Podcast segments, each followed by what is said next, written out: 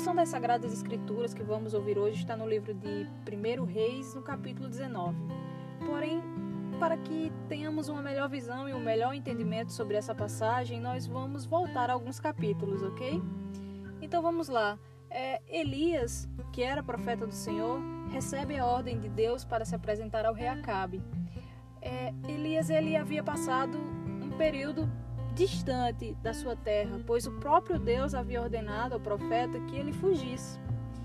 Então, depois de um certo tempo, o Senhor vai até Elias e pede para que ele volte e que vá de encontro a Acabe. Se você não sabe muito bem quem foi Acabe, eu posso te falar algumas coisas rápidas sobre ele. Acabe ele foi o sétimo rei de Israel. Ele era filho de Onri. Ele herdou o trono de seu pai. Podemos dizer que Acabe foi um rei politicamente muito influente mas espiritualmente ele foi um rei muito fraco. Acabe, ele tinha uma esposa, ela se chamava Jezabel, e ela era conhecida por ser uma rainha muito má. Jezabel naquela época estava matando os profetas do Senhor. Ela era uma adoradora de um deus chamado Baal. E ela foi responsável pelo culto de outros deuses pagãos em Israel. Voltando a Elias, quando ele quando ele está retornando, ele encontra Obadias no caminho. Obadias, ele era responsável pelo palácio do rei. Porém, a Bíblia diz que ele era um homem muito temente ao Senhor. Obadias o reconhece e alerta Elias sobre Acabe, e diz que o mesmo está à sua porta e que quer matá-lo. Porém, Elias pede a Obadias que avise ao rei que ele está lá. Obadias faz o que o profeta pede, e Acabe vai então ao encontro de Elias. Após um breve confronto, é, Elias pede que Acabe reúna todo o povo de Israel no Monte Carmelo e que leve consigo os 400 profetas de Baal. E aí esse encontro acontece. Elias confronta o povo e faz um desafio. Elias desafia os, os profetas do falso Deus para que eles façam um sacrifício. E aí o povo iria testemunhar quem seria o verdadeiro Deus, pois o Deus que respondesse a este sacrifício assim o seria.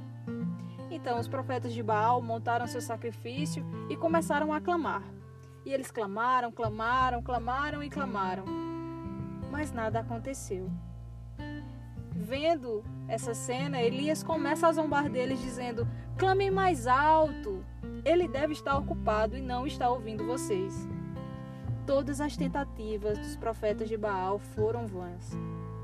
Quando chegou a vez de Elias, ele reparou o altar do Senhor que estava em ruínas e clamou a Deus. Caiu então fogo consumidor e queimou totalmente o holocausto. O povo viu tudo isso e gritaram: O Senhor é Deus, o Senhor é Deus. Elias então ordenou que os profetas de Baal fossem presos e os matou. Essa é a primeira parte da história. Após isso ter acontecido, Acabe corre até Jezabel e conta tudo que Elias havia feito. Jezabel então manda um mensageiro até Elias dizendo que iria tirar a sua vida. E aqui começa uma parte muito interessante a ser refletida. A Bíblia diz que Elias teve medo e fugiu. Parece-me que Elias ficou um pouco depressivo Elias passou por um tempo de solidão. Elias até orou pedindo a morte ao Senhor. E a Bíblia conta o cenário em que ele estava inserido, e é muito interessante quando a Bíblia diz que ele deitou-se embaixo de uma árvore e dormiu. E aí o Senhor manda um anjo, e esse anjo lhe dá alimento, lhe dá água, e após estar fortalecido com essa comida, Elias viaja 40 dias e 40 noites até o Monte Horebe, mais conhecido como Monte de Deus. E o Senhor vai até ele e diz: Elias, o que fazes aí?